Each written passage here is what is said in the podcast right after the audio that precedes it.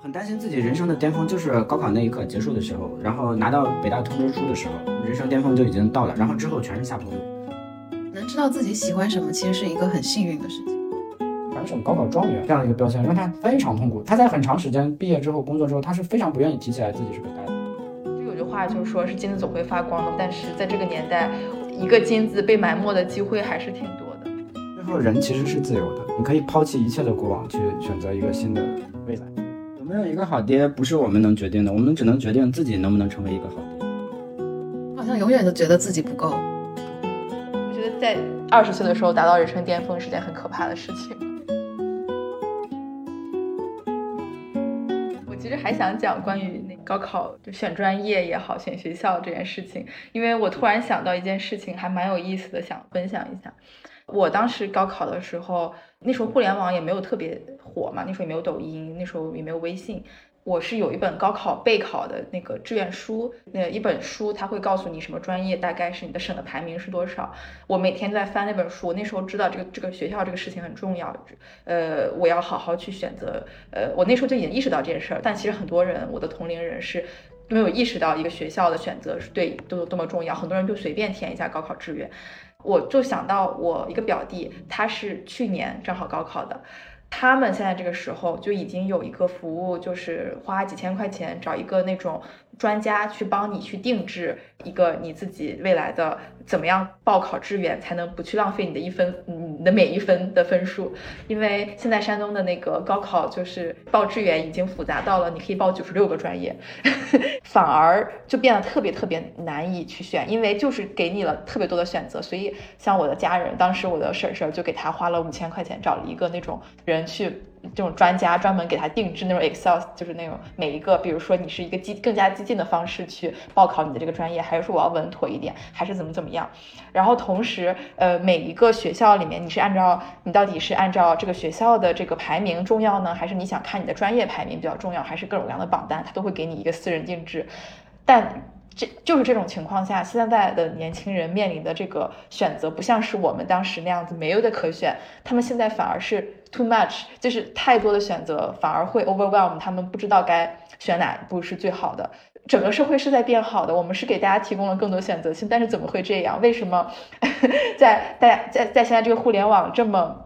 发达，大家每个人都可以上上网去查到各种各样的情况下，大家反而又。很难去做出选择了。每这个专家告诉你，新能源是一个下一个时代的风口，我要去学新能源。下一个就另一个抖音视频或者小红书告诉你说，哦，这个呃芯片可能是未来五年的这个风口。但其实没有人知道未来五年会发生什么，呃，未来十年会发生什么，未来二十年会发生什么。各种各样的声音实在是太多了，导致呃，我觉得有有很多人，包括我，就是我表弟自己本身，他也是非常的。呃，迷茫，非常的迷惑。我我只能说，我我就跟他说，我说其实学校虽然重要，但也没有重要到说可以决定你的你的一生。让一个十十八岁的人去选择自己以后要过去未来四年要学什么，要找什么工作，哎，还是一个很难的事情。这个我经常看一些国外的一些涉及到。呃，一个高中生他要上大学这样子的电影啊、电视啊，我不知道国外是不是真的这样的，但是我总感觉就是人家是很从容的，每个人都是追求所谓的梦想。但国内的人呢，大家就是说我怎么不浪费我的每一分，然后未来五年、十年是怎么什么专业是更挣钱的一个专业？我不知道国外是不是真的已经发展到那个程度了，所有的人都是那个样子，大家都在追求自己的梦想。但我总觉得国内这个是有问题的。目前国内的整体的价值体系还是说我追求成功、追求挣钱，尤其是高中生，就像你的表弟，他这个时候，我觉得一个正常的人类啊，一个 脱离了低级趣味的人类，他应该是这个时候说你内心真的喜欢什么东西，然后你去找相应的专业也好，相应的大学也好。但问题是在中国，大部分的高三的学生他根本就不知道自己喜欢什么。但是有少部分的，就我们刚才说有一些一线城市的，人家中产也好，甚至更好的家庭，人家从小其实是有培养这个意识的。包括你在海外遇到的那些欧洲的，他们从小就是说，呃，我要做什么事情，我喜欢什么事情。有的人就小时候就爱艺术，对吧？有的人小时候就爱编程，就喜欢搞计算机相关的东西。就是我们现在回过来说，我经常去讲一些财经大佬的一些故事，我就会去看他们的童年，不管是比尔盖茨也好啊，乔布斯也好啊，或者是最近很火的呃 AI 芯片的黄仁勋，就台台大演讲的那个，他们都是在很早的十岁左右、十来岁的时候就开始接触计算机，因为他真的喜欢这个东西，他可以做到就是为了这个东西去各种违反校规。各种想办法的去做这件事情，甚至拿这个东西去赚钱，然后真的后面就创业。当然这是少数的这种幸存者偏差的，就是他成功了的人是这样子。但是我我是不太我没有出过国，我不知道国外的情况是怎样。就大家反正给我的感受是，尤其是欧美的，大家还是说追求梦想是一件大家普遍认知的一件事。但是在国内呢，我至少知道国内普遍的它不是。没有什么追求梦想这件事儿，国内普遍的就是追求挣钱，没有谁是有所谓的梦想的，没有谁是在十七八岁的时候是知道自己喜欢什么事儿的，尤其是我，像我，我可能是三十岁之后才知道自己喜欢什么东西的，那可能有的人是在二十几岁的时候知道自己喜欢什么东西的，然后去做，然后为了这件事儿，我可以放弃很多东西，能知道自己喜欢什么，其实是一个很幸运的事情。我出国，我倒并没有觉得像你猜测的，也许很多人都在追求梦想。其实，我觉得国外从大多数来讲，大家还是会去首先谋生挣钱为主，一样的卷，全世界到哪里都一样的卷。嗯，但是社会的评价维度不会这么单一，就好像在国内，我要选择去做一个。废柴，或者我要我就不挣钱，我就不想挣钱。你之前说到的，或者说我要去搞艺术、搞音乐、搞搞什么体育，这样子，你在这个环境里会听到很多的杂音，你很难去做自己，身不由己，是会被这个洪流裹挟着走的。但是在国外，倒不至于说每个人都知道自己喜欢什么，梦想是什么。但是当我可能去做出一些。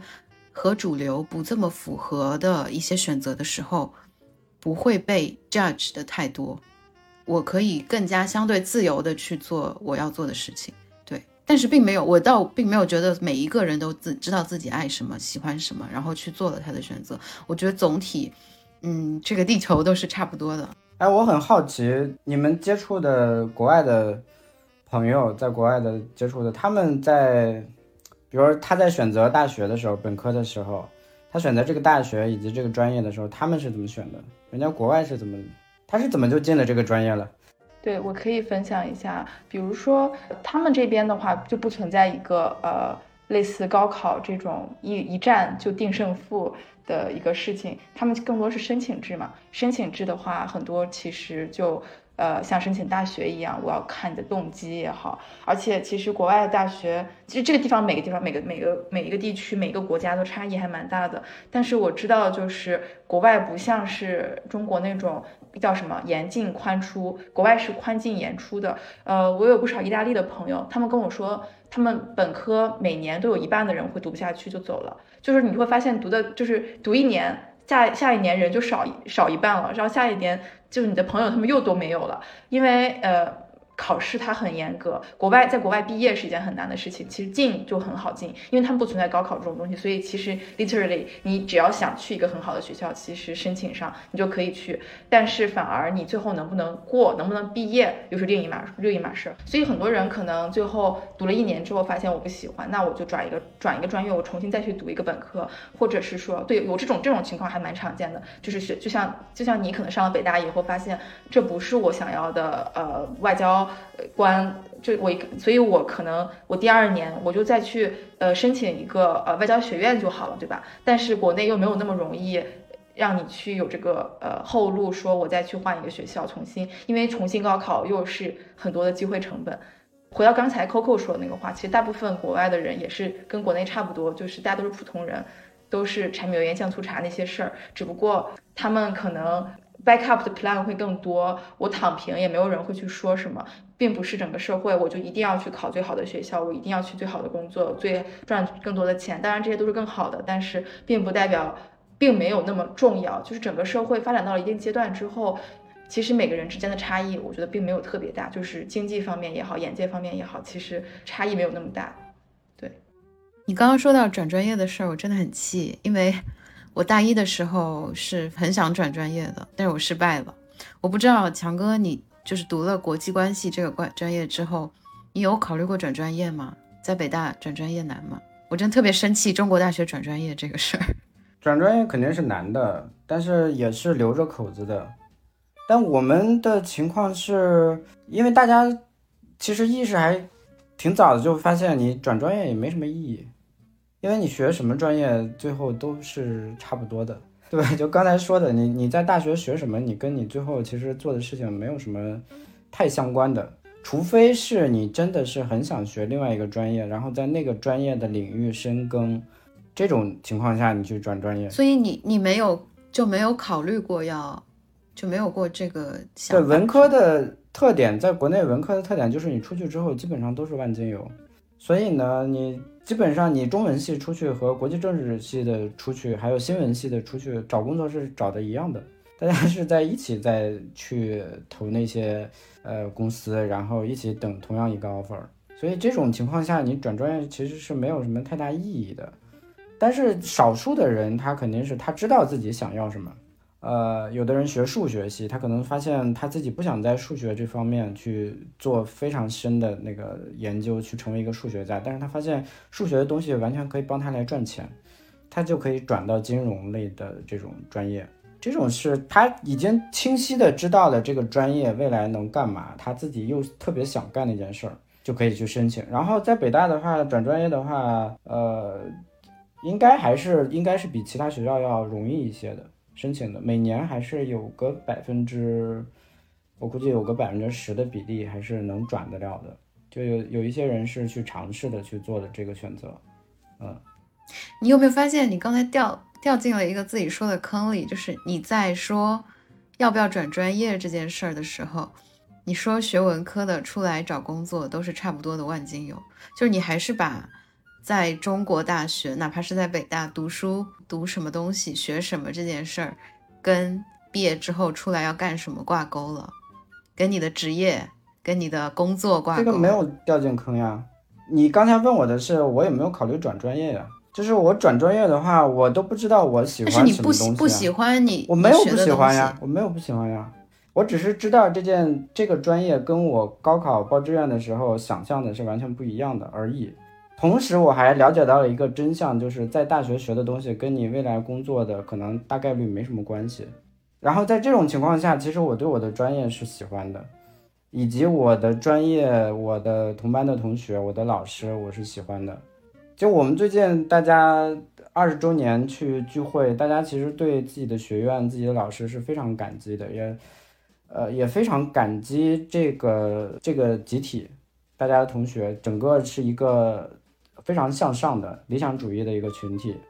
然后大家在一起，当年的峥嵘岁月也好，然后当时傻也好，天真也好的很多趣事，大家都会回忆起来，都很开心。嗯，所以你会我，所以我想问的是，从一个嗯山西临嗯临汾那个地方的一个小镇，到了北京，到了北京大学。从一个可以说是一个凤头，因为你说你从小都是呃第一名，全校第一名的成绩，呃，到了一个北大这种，就是大家很多人都是天才也好，或者说所有人都是呃高中的佼佼者，你会有这种身份上的，就这个身份上的转变，会有些不适应吗？就是会给会不会给你的人生当时曾经的你带来一些冲击？我不记得了，就 就是我不记得当时对我有没有冲击了，但是我。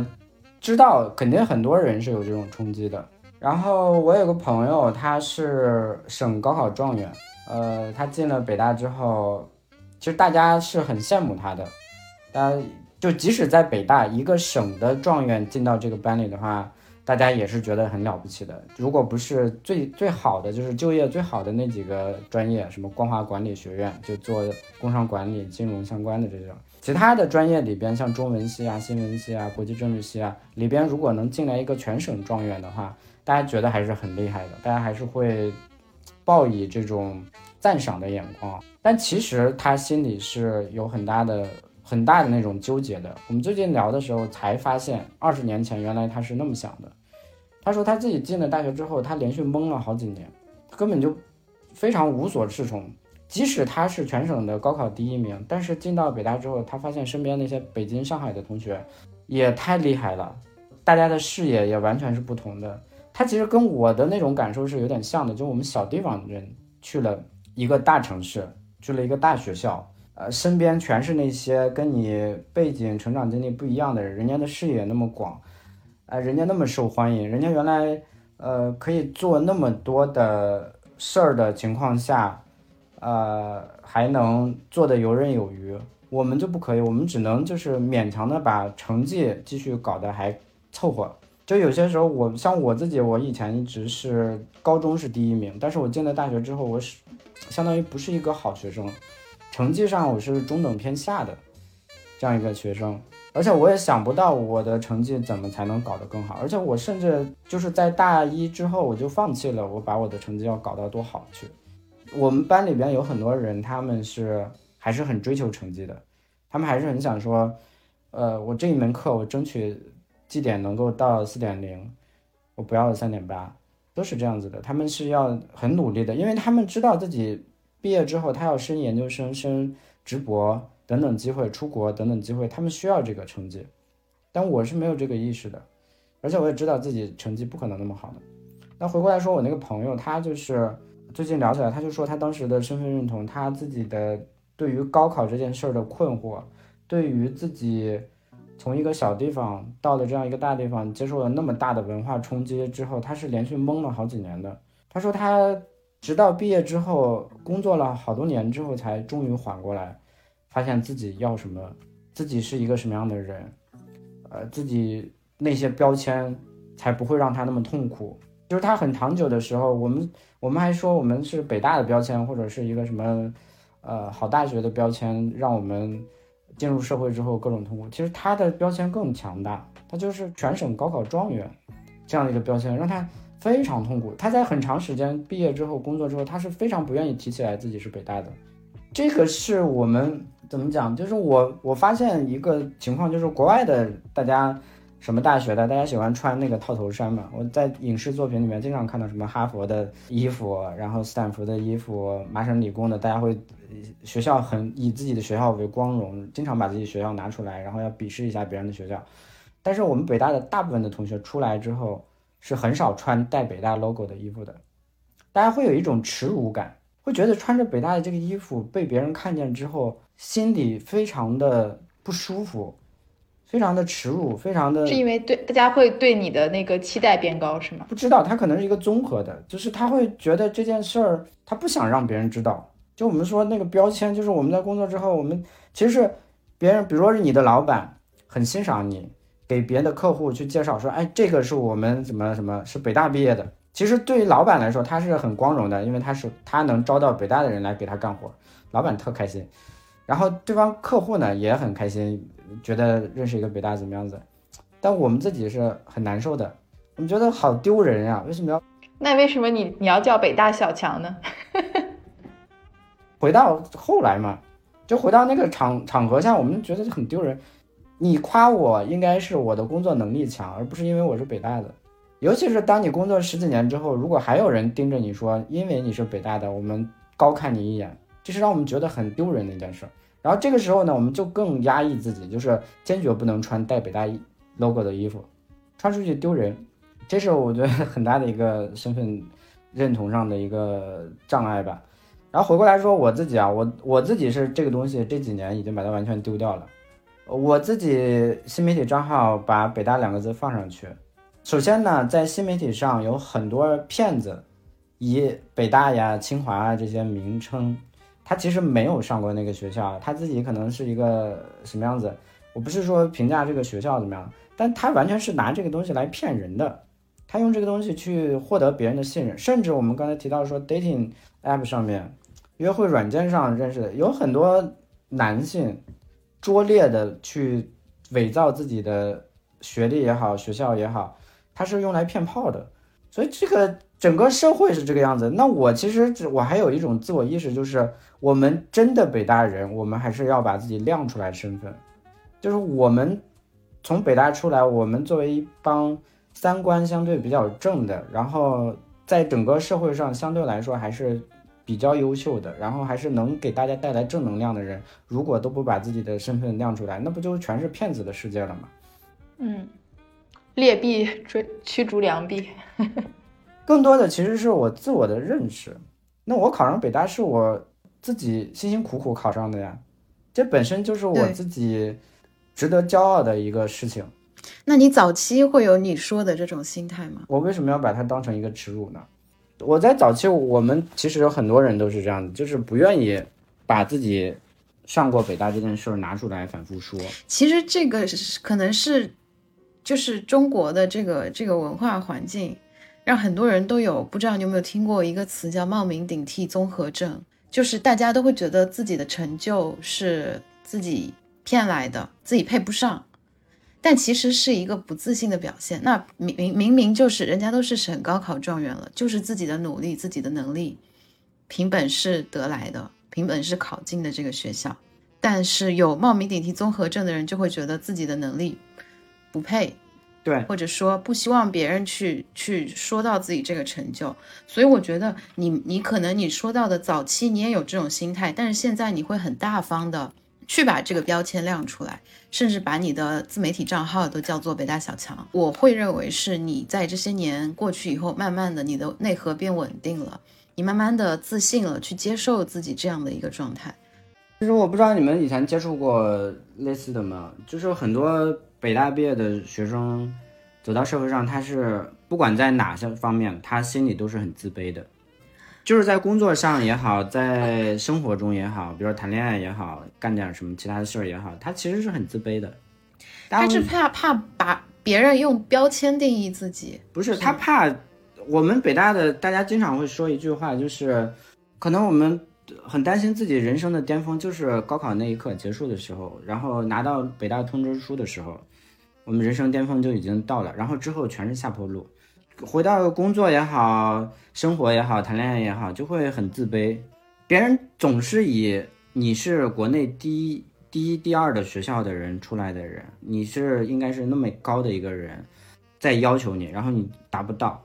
大家其实这种他会反噬到这个人的心里，就会本来是应该一个正常的心态，但是这个时候反反而会说我做不到，我做不到，他反而会变得非常自卑。就我们就是我们就会想，我难道我身上唯一的优点就是我考上过北大吗？就会有这样子，很长时间的会这样子。就是你即使其他的东西再优秀，我我我可以说我过往的工作经历里，我是在任何一个地方我都是工作最优秀的之一吧。但即使如此，我们还是很担心别人拿出来，就是你你考过考上北大，这是你最光荣的事儿。嗯，你有没有觉得很多人就是，比如说像你是正儿八经考上北大的，或者说你的北大同学反而不会想去强调这个标签，但有一些，比如说我上了一个哈佛学院的一个网课也好，或者说我可能研究生，呃，考去了北大也好，反而这种，嗯，不是本科去的，或者就是通过某些其他特殊的途径，不是就是不是正儿八经高考进的这种情况下。反而他们会很愿意去把自己的标签给展现出来。我不知道是我这种太片面了还是怎么样，因为我认识的是这样子，呃，是是是这是事实对吗？事实。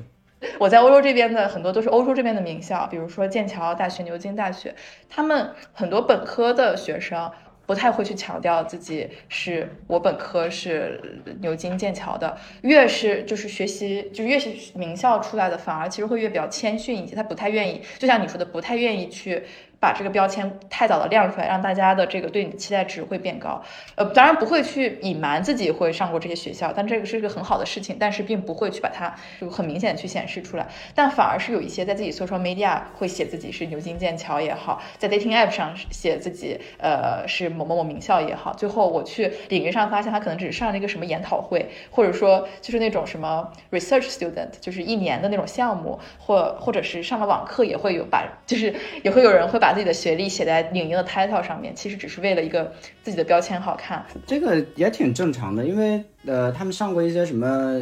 呃培训班啊什么的，有一个这样的 title，比如说国内有什么 EMBA 啊，各种各样的这种，他上是为什么？不就是为了镀金吗？大部分人是为了镀金啊，少部分人也还是真是想学点东西的。那既然是镀金，那肯定是拿出来去作为一个资源的换取啊。他本身付出了自己相应的成本，付出了物质，付出了时间精力，那回过来就是要换取相应的资源啊，这是很正常的一件事儿。呃，我觉得也没有什么可以去价值的，也没有什么。主要的问题在于什么？正经考上好学校的人，他也可能是出于谦虚啊，也可能是出于自己的一些呃意识，他是不希望别人对他的期待太高，他会隐瞒这个东西，他可能更希望别人去看重他的其他的能力，他会去不讲这个，这是也是一个人性的一个共通的东西。那回过来说，我我自己，我现在会愿意说我自己的新媒体账号也好，我也。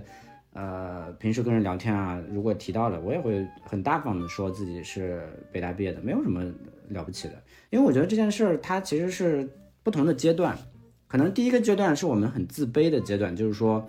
心里我我觉得很多时候都是啊，你谈恋爱也是，你在生活中遇到各种各样的好事也是，找工作也是，你会说第一个阶段就是我不配这么好的东西，我不配，因为我我很自卑，我觉得我自己不够好。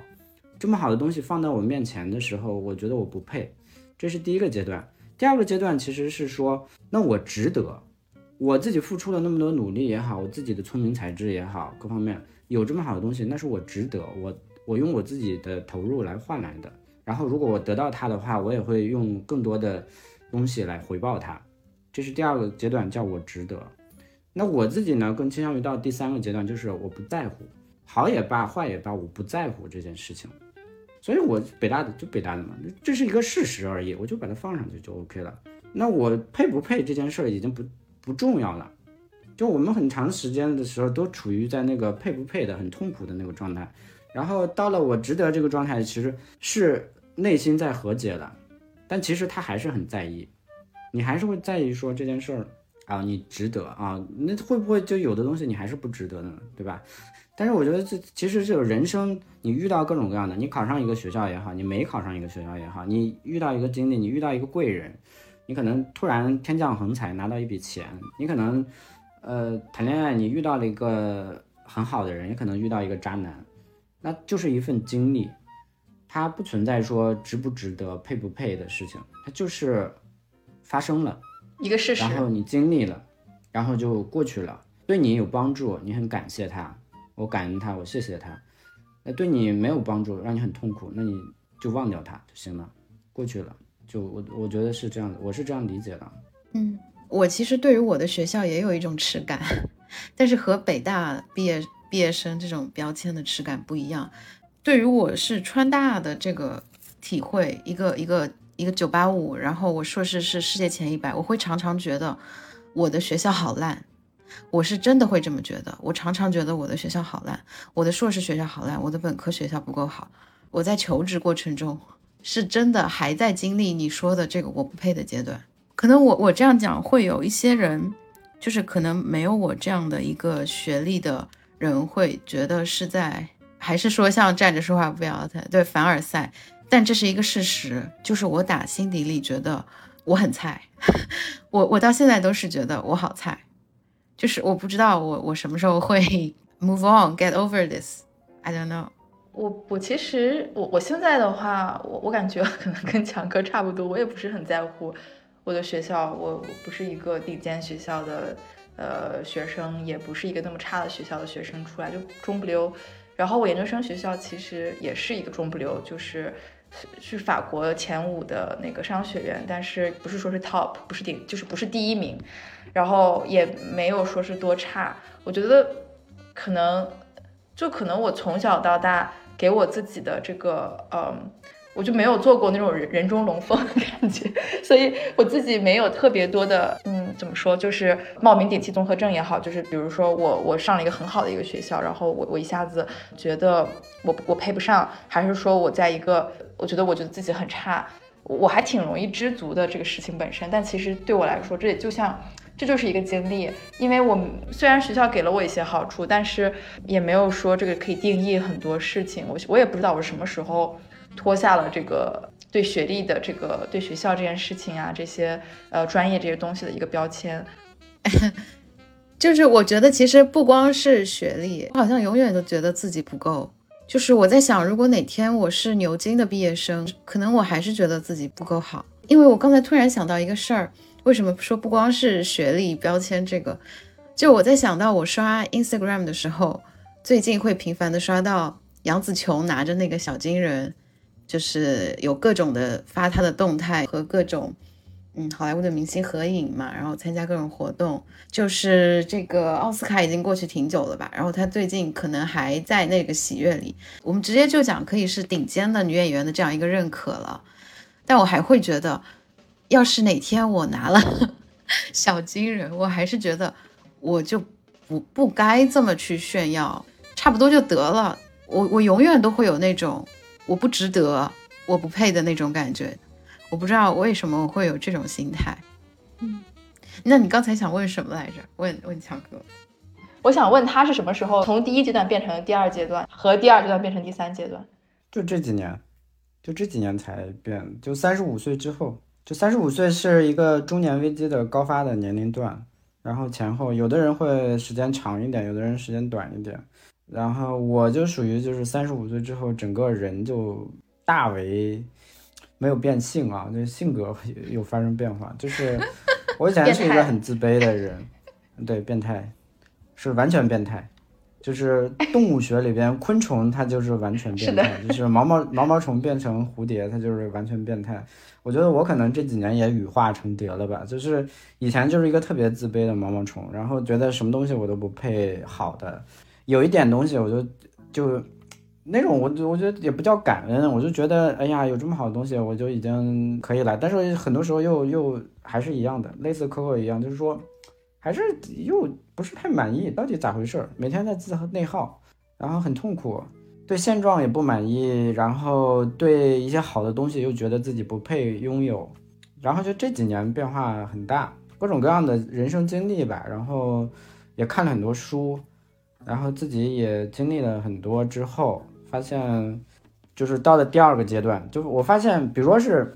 date 这个事情啊，约会这个事情，我我发现非常厉害的，非常好的，就在我眼里就是属于顶尖的水平的女生，也是愿意跟我见见面、聊聊天的，也是愿意交朋友的这样子。发现自己原来没有那么差，也然后发现老板可以给我开很大的、很高的一个价格，就我以前根本想象不到，我可以在一年之内工资翻倍，然后。达到国内打工人的天花板，呃，也可可以结交非常厉害的业内的大牛，这是可能到了第二个阶段，就会发现自己原来很值得这些事，而且对方也都很认可我，而且我自己重新回溯自己这么多年去分析，发现自己真的还是比较优秀的啊，除了高考是能够考上北大之外，其实其他的领域里边我其实做的也还是不错的。这是第二个阶段，但是到了第三个阶段才是人生真正得到解放的一个阶段。就是你前面这些所谓所谓的配不配啊，值不值得啊，要不要有这些东西啊，要不要有更好的这些东西啊，都是在内耗而已，都是在跟自己在较劲而已，就无非就是让自己变得更不快乐而已。你有了一个好东西，你还在那儿纠结这个东西我配不配，或者说我值不值得？你光是有我值得的这个。想法的出现的时候，就说明你已经很在意它了，就说明这件事情已经严重影响到你的心情了，就已经让你在内耗了。那其实是没有意义的，其实就是你你该什么就做什么好了呀。你你今天想玩就去玩，今天想躺就躺，今天想约会就约会，今天想孤独终老就孤独终老，也挺好的呀。就其实没有什么所谓的，很多东西都是无所谓的，真的是无所谓的。嗯，好。我还在对，还在不断的进化的路上，希望我早点跨入到第二、第三阶段。对，我觉得很多时候，我个人如果有一个阶段是说是从自卑变到自信，或者从第一阶段变到第二阶段，也可能就是见识了有一些人，他可能能力真的没有很强，但是他们很会去包装自己，很会去 self marketing。在就是见识了很多这种人的情况下，我发现。就像小强你刚才说的那样，就是有很多人他不是北大清华，他在在那个里面假装自己是。为什么我自己有这个能力，我不去把它展现出来呢？我觉得我可能有这个转变，变得更自信了，也是意识到有一些人他没有那么。呃，能力不够的情况下，还能那么自信的去谈吐也好，还能那么自信的去包装自己。而且我发现，其实大部分人是这样子，就是我在国外见到的大部分人是这样子的，就是能力有可能真的没有中国人做事这么踏实，但是我们真的过分谦逊，他们很多人就从此而错过了很多机会。当我意识到这一点的时候，我觉得我不应该再去就埋没自己，或者说再去自卑，应该是要去展现自己。我我们中国一直有句话，就是说是金子总会发光的，或者说酒酒。香不怕巷子深，但是在这个年代，一个金子被埋没的机会还是挺多的。你还是要去展现自己，还是要去努力的去发光。毕竟有很多人他发光就指的是玻璃，但是却很闪耀。我是这么理解的。对，至于在不在乎这个事情，就是你等到你有了之后，可能就不会去想太多这些事情了，就会，嗯，你在乎的事情可能都会变了，就没有那么在乎。呃，曾经带给你这些身份的这些东西，就是就像说的，就是一个。事实它已经过去了，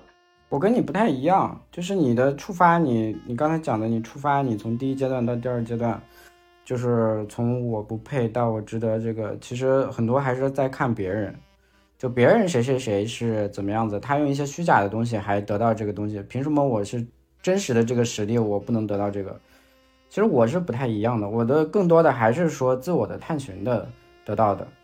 就是其实别人怎么样，其实我从进入社会之后，我就看到太多这种假假北大的人啊，因为我们以前校友会啊什么的，会有一些人混进来，真的会有骗子，然后利用他说他自己是北大的，他可能根本就不是，然后他见到一个人就说啊，我认识某某局长，我又认识某某什么书记什么什么，有各种各样资源，我用资源跟你对接，然后你给我换什么样的资源，最后就这样子，我见过很多这样子的骗子。从刚进入社会就开始见了，但是见这些东西，这些人并不会让我自己变得说我对我自己北大的这个身份认同变得更融洽。见别人的这些都其实别人怎么样，其实不会真正影响到你自己。我觉得人是很难改变的，就是我们是几乎是不可能去改变别人的，然后我们也很难改变自己。那自己真正有一点点的改变的话，那是自己真的要改变才会改变的。就像我从我一个我不配的那种心态，偏自卑的心态，变成了一个更自信的、更自洽的一个心态，是因为我自己需要这种改变，我自己呃也到了我改变的这个阶段。这个阶段很多的一个是自我探寻，另外一个呢就是看的人、见的人、看的书，各种各样的东西，让这个东西内化成我自己的意识了。这是我自己选择，不是因为这个社会上很多骗子在做那件事儿，很多人用那些玻璃的。光芒去夺得了钻石的这个回报，不是因为那些，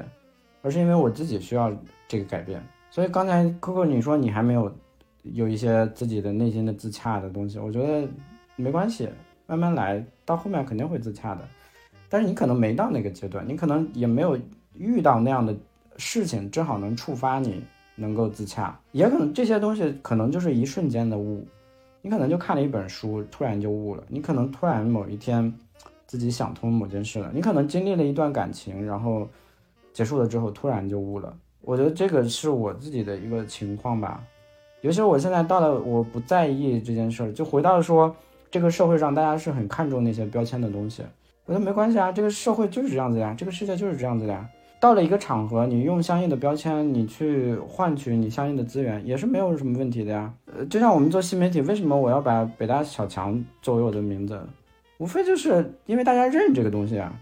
你去跟他用别的东西去解释，他很难快速的理解这个事情啊。新媒体的要求就是你在很短的时间内让他快速的理解这个东西是什么，快速的我们迈过这个认知的门槛，大家站在同一起跑线上去交流。那这个时候我给他一个北大的标签，他他快速的理解这个人是值得信任的，OK 了，这就行了。就是我要达到目的，我并不是说我要拿北大这个身份去让他给我花钱。我只是说让他能听一下我下面要讲的话，这个要求不过分吧？那我后面的名字叫小强，小强这个名字也就是打不死的小强，很好记就行了，就很简单。我我去讲一个花里胡哨的名字，他是记不住的。那同样的，有很多地方，你你去找工作，你去简历上去写，你不可能不写自己的学校在哪儿吧？你不可能不说自己的学校是，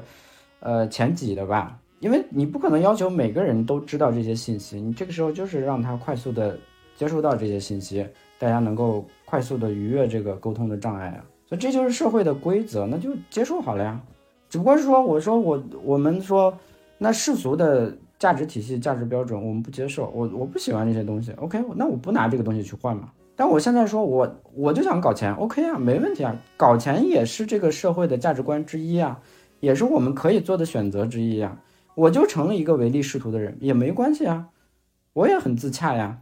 我就做了一个唯利是图的人，我用我所有的资源、所有的东西来换这个金钱，那是我做了一个选择呀。我自己很自洽就行了，没问题啊。只不过是有的时候，我我们不自洽的在于是我这笔钱我挣的心不安，我可能做了一件违背我良心的事儿，违背了祖宗决定的事儿。OK，你还要去挣这个钱，对你这个时候你是不自洽的。我们不做这种事儿就行了。你做了一件事儿，你用自己的东西去给到别人价值，然后换来相应的金钱。然后为了让这件事情更好的达成，你用了一些你的 title 身份标签、过往的经历，以及你可能拿到的资源。有的人说我，比如富二代，他也有身份认同问题，就其实他可能也很想当一个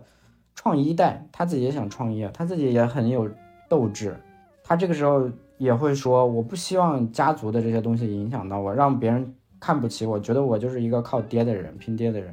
其实也不是一样的。如果你想做一件事儿，然后你发现你家族的资源可以帮你把这件事儿更好的达成，更快的实现你的目的，那没关系啊，你可以做啊。但是你不要拿这个东西去做恶，这是一个底线嘛。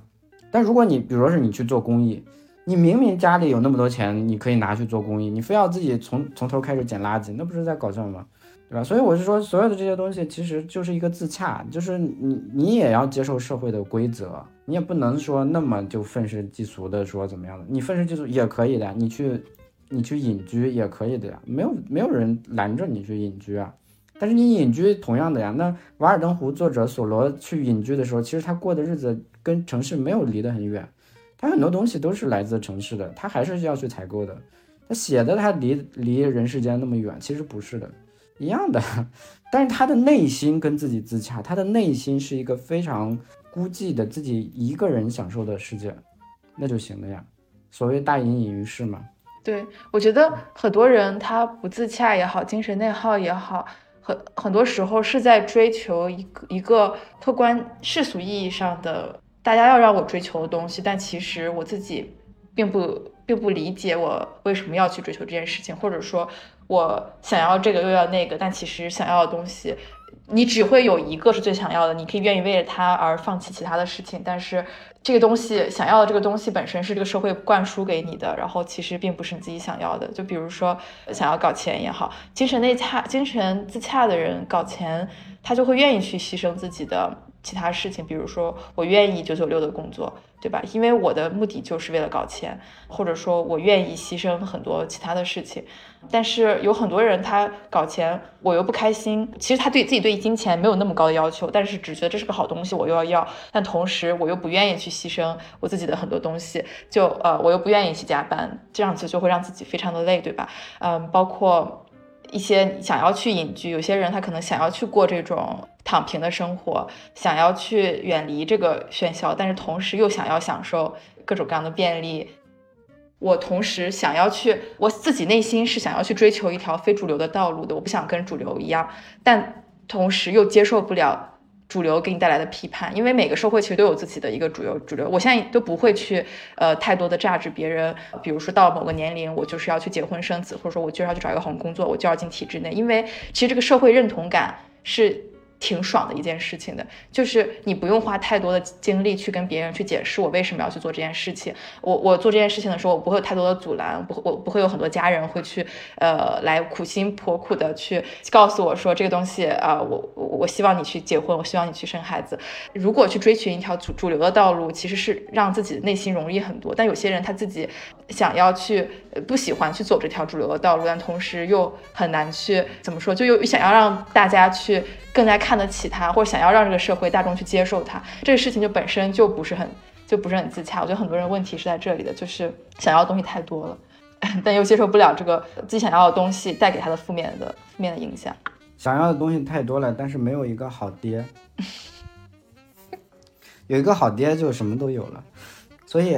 这个还是生下来，生下来已经决定了你的命运的一大部分了。对，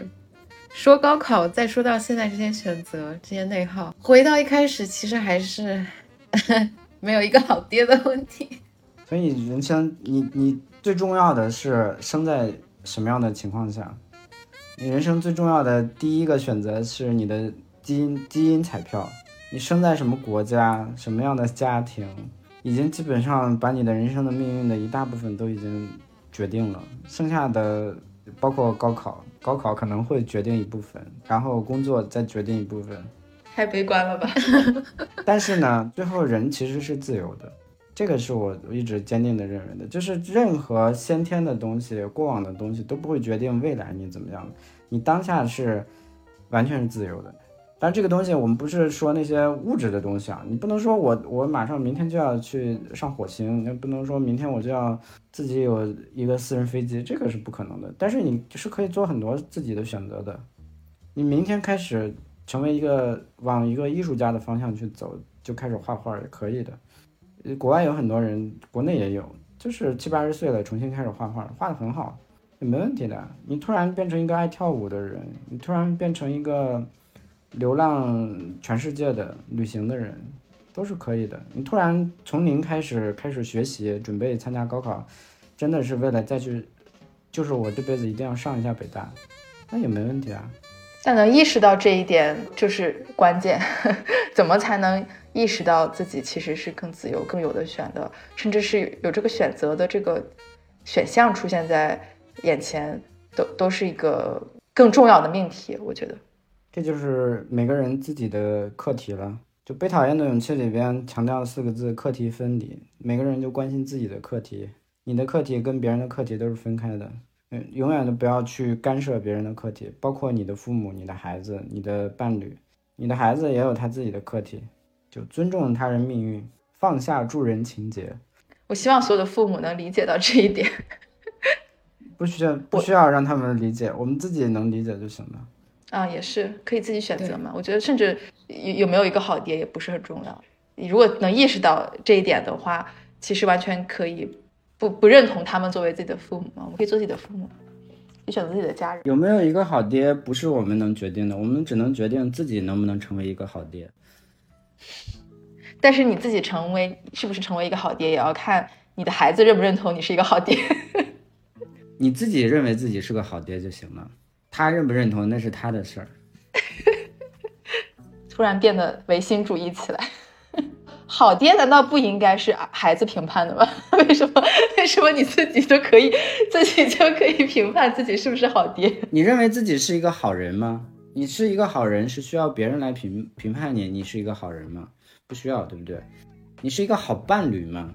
你是一个好的情人吗？你是需要说，我必须有一个伴侣来给我打分，大众点评，哎，每次分手的时候给我五星，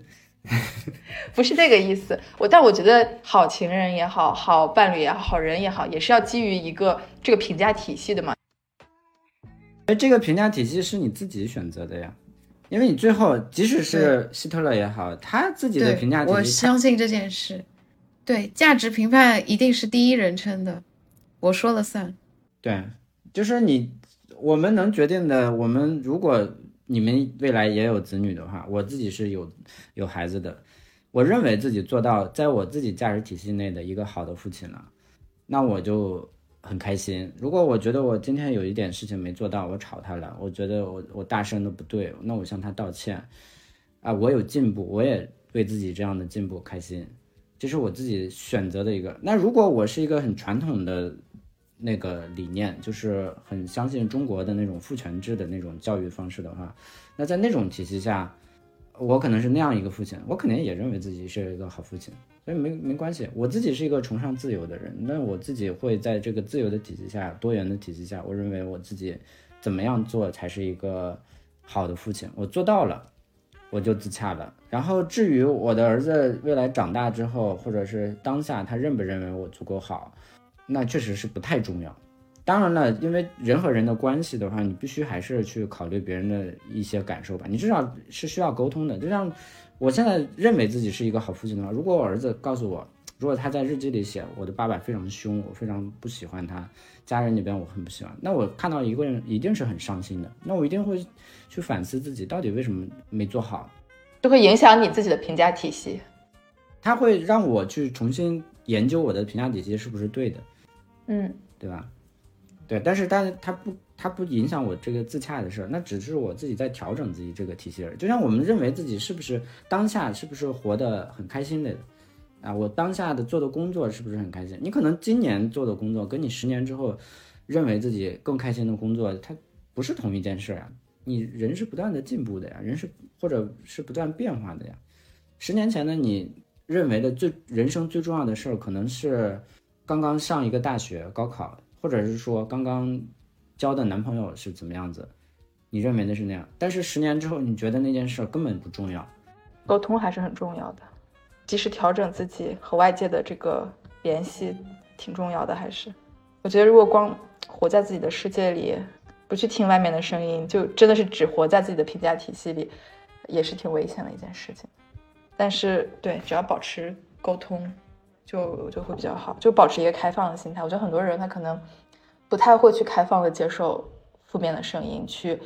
评价，去就是我觉得很多人他你不够不够开放到我。有也许会听到一个我不是一个好父亲的这么一个声音之后，我就把这个门给关了。我我宁可不要听。很多人接受不了这个事情，我觉得能接受就是一个能保持着这个世界的沟通，愿意相信还有第二种声音的存在，就是一个挺挺挺好的能力，挺高级的能力的。然后再一个就是能够根据外界的声音来去调整自己的评价体系，又是一个很需要去学习的一个能力。毕竟。这这个事情其实还挺改变三，很容易去改变自己、震撼自己的这个三观的事情。还有一个事情就是评价体系是一回事，你真的能自己做到多少又是另外一回事。你可能心里就觉得你人生，你作为一个中国人，你不挣一个亿人民币，他就是失败的。你可能自己建立了这样的评价体系，但你确实是一辈子也就挣两百万。那咋办呢？那那那没有办法了，那确实是达不到嘛。就像做父亲也是，你认为那样的是一个好的父亲；做伴侣，你认为那样是一个好的伴侣，但你做不到，这是另外一件事了。这所以人生也没有办法，就是你有一个评价体系，可能这个评价体系还蛮普世的，但是你做不到，那你只能做的就是我尽量往那个上面去靠，能够自己在自己的能力范围内做到最好。对你成为一个什么样的人，你这个。还是可以努力的，但是你要挣多少钱，你很多东西你是努力不了的。对，这个时候可能是调整，跟机遇很有关系。对，就是你你认为考上北大是一个特别好的事儿，我特别想，但你实际上就是考不上，你只能达到二本线，那没有办法。首先是第一个，你要接受你自己的能力只是这样子。第二个呢，你其实还有更多的选择。我有很多好几个高中的同学，现在是我的北大的校友。是因为他们后来考研读博也上了北大，其实是你你要通往那个终点的方式路径，它不是唯一的，哪怕是高考这件事也不是唯一的。你不是高考那一年你想上北大没上去，你只上了个二本线，你就结束了。人生其实还有很长的路，你完全可以后面重新曲线救国，回到那条路上。然后挣钱也一样，你可能我。要挣大钱，但是你你在前面的工作啊各方面，你是你的资源、你的能力发挥不出来，挣不了那么多钱。但也许人生突然到一个方向的时候，你的个人的能力可以充分的展示，然后成为你这个领域里边最顶尖的，你就挣到那么多钱了，这也是完全有可能的。这个社会比较好的就是，尤其是中国社会啊，我觉得国外很多国家都已经非常阶层固化了，中国还好的是还是有机会的。还是有机会，你突然之间阶层发生了变化，但这个真的还是看个人了，还是蛮难。只是说这个社会还是留了这个口子的，但是还是全看个人。既然聊到这个学校的这个事情，我也想说，就是为什么就一定要去上北大？就是你想要上北大，你想想为什么？就是可能很多人就觉得说，哦，我可能从小到大我就是想要去上北大。那我可那所以你上了北大之后，你的人生就结束了嘛？你就你就你就这此生无憾，那你这人生就 后面这么长的路都都要干嘛呢？对吧？就是你不觉得在二十岁的时候达到人生巅峰是件很可怕的事情吗？反正我个人觉得非常可怕。所以所以就是如果要是真的你有这个这个呃志向，说我一定要上某一所学校，那可能要问的是之后然后呢？就是你上你想上这个学校。究竟是想要带想要要什么东西？我可能想要更好的事业，我想要一个更加优秀的环境，但这些东西都不一定是这个学校，就是这这不是唯一的一条路，有很多其他方法是可以改去达到同一条路的。或者说我上这个学校就是为了以后能有一个更加幸福的人生，那你就要问说怎样才算是幸福的人生？或者说我就是为了要一个特别好的工作，怎么样才算是好工作？你就也可以有很多其他的方式来达到这个这个终点。而且我觉得人生也是更重要的是过程嘛，也不是说。我上了这一个学校，我达到这个目标了，我我这个人这个人生就画上了一个完满的的一个句号或者节点。对，那我感觉我们今天差不多就是这样。那如果说要让你们都给即将进入大学的呃新生一个什么建议的话，你们会想说什么？我觉得有一些重要问题，在做做出人生重要选择的时候，可以提前多去认识一下人，多去。听听别人的人生经历，我觉得是蛮蛮有蛮有用、蛮有意义的。不管是你多去做实习也好，多去认识学长学姐也好，多去交朋友、社会上的朋友、学校里的朋友，都可以让你人生变得更加的怎么说呢？就是 open minded，让会让你做事情不会那么迷茫。还有就是，不管你上哪所学校，都不代表着都不会跟你的未来有多么重要的挂钩，就是一切都皆有可能的。当然，你要做到。把你的现在的生活过得更好。比如说，我觉我还是相信好好学习，不管上上大学之后一个高的绩点，在今后都很有用的。所以重要的是，如果你现在进入了某一所大学，是你不喜欢的也好，或者是你喜欢的也好，都要尽可能的把你的人生过得更好吧。对，强哥有什么要说的吗？在大学里好好谈个恋爱吧。我我其实刚才也想到这个了。为什么搞得我好像很？太过于太过于正经，就是你大学毕业之后走上社会之后谈的恋爱，没有一个像之前那么纯粹了。另外就是谨记，谈恋爱这件事儿跟结婚什么没有关系。嗯嗯，谈恋爱它是有可能分手的，人一生可能谈很多段恋爱，千万不要以结婚也可以分开啊。一个恋爱就他就是要走向结婚生孩子的，绝对不是。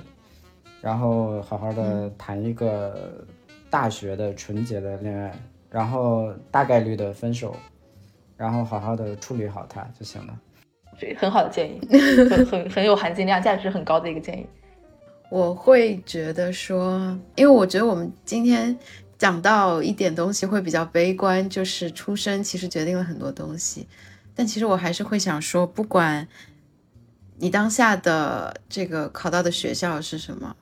出生是什么？你现在处在什么情境中？我还是会觉得，人一直都会是自由的，永远拥有选择权。其实我会这么觉得，对。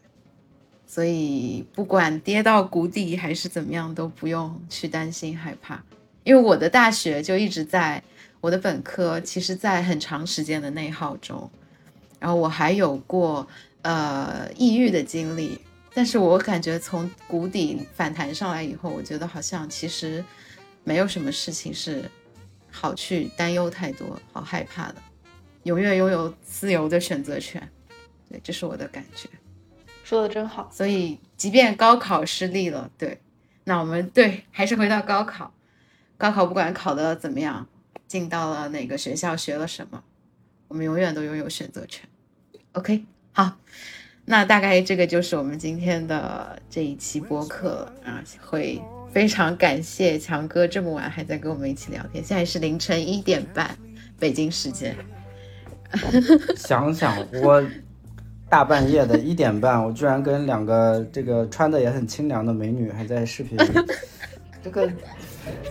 这个多幸福呀！这个就是。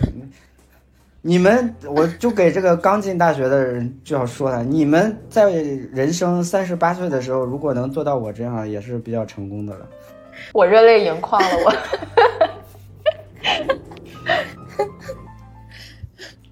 好吧，好吧，那我们这就到这儿。那谢谢谢谢